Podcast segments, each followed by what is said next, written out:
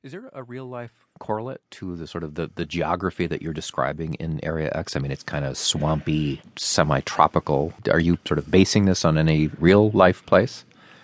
Yeah, actually, um, there's a 14 mile trail that I hike out at St. Marks Wildlife Refuge here in North Florida, and it's a very transitional landscape. It it does exactly what uh, the landscape in Annihilation does. It goes from pine forest to kind of cypressy black water swamp to marshlands, and then out to the coast, and it's a, really unique uh, ecosystem it is very personal to me. I mean, there's not a single detail of the landscape in Annihilation that isn't from firsthand observation. It's also kind of interesting because people who aren't used to that landscape or don't know it find the book to be stranger than people who do. hmm. Like, for example, um, there's a scene in there where there's a dolphin in a freshwater canal. And there's something strange about the dolphin that doesn't happen in real life, obviously. But there's also the fact that dolphins do come up at high tides through the marshland, through the water passages, and you can find them in the freshwater uh, channels there. So this is a, a, pretty wild place that you go hiking in. I mean, oh, with, with, is, with large, potentially dangerous creatures. Yes, actually, I, I have uh, been charged by a wild boar uh, out there, which is uh, more hilarious than it sounds. because I was out there hiking with a, a friend at the time, and it charged us from a long distance away on a path that had water on either side, and we'd already been hiking for like seven miles, so we were not inclined to be doing much running away from this thing. But it charged from so far away, like 200 feet, that we had a lot of time to talk about what we were going to do, uh, which is not something you expect, right? And so, about 15 feet away, the thing veered off into the water and swam away. And this kind of blew our minds because neither of us had remembered in our kind of semi panic there that pigs could swim. So it was never an option to us that it was going to veer off the path into the water. Uh, and so that that is actually a scene that made it uh, in non-comic fashion uh, into the novel. This this charging of this boar and the strangeness surrounding that. Now I heard that the original idea for these books came from a dream. Is that right? It did, and and I kind of prime my subconscious. I kind of do this. I kind of say, subconscious. I really want to write about Florida more directly than I have in the past. So say that to my brain, and then months later, I have this dream. And in the dream, I'm going down this this tunnel, and I start seeing this living material on the wall that's forming letters. And the creepy thing, and also it's like darkly comic to me at least, is I notice that they're getting fresher, which means there's something down below that's making these words.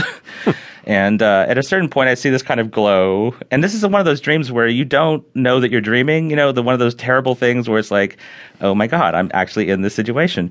Uh, otherwise so, known as a nightmare to some people. Well, okay, yes, I should.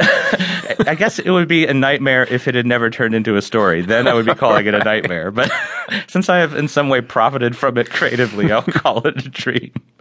So I, I, I get to this point where I realize the glow is right there, and if I turn the corner, I'm going to see what's down there doing it. And uh, that's when my writer brain, I believe, basically airlifted me out of the situation. Suddenly, my brain was telling me, "This is a dream. You need to wake up." And I think that if I hadn't woken up, pretty much I would have wound up not writing the story. That I needed to not see that thing in order to write the story. And so I woke up. I wrote, scribbled down all those those ideas. Then in the in the morning, I had the character of the biologist in my head.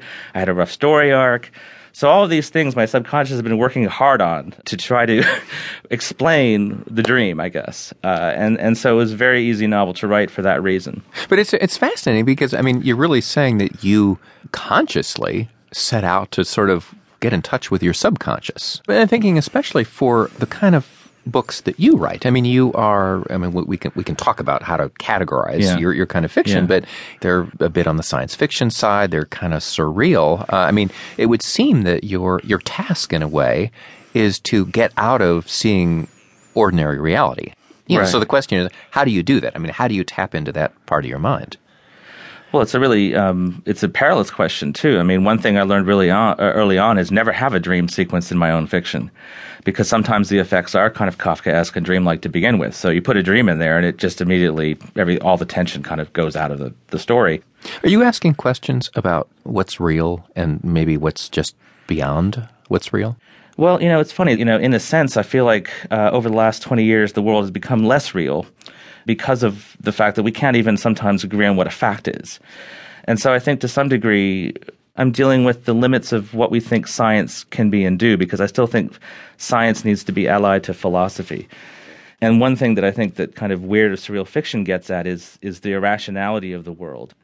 You and your wife Anne edited a big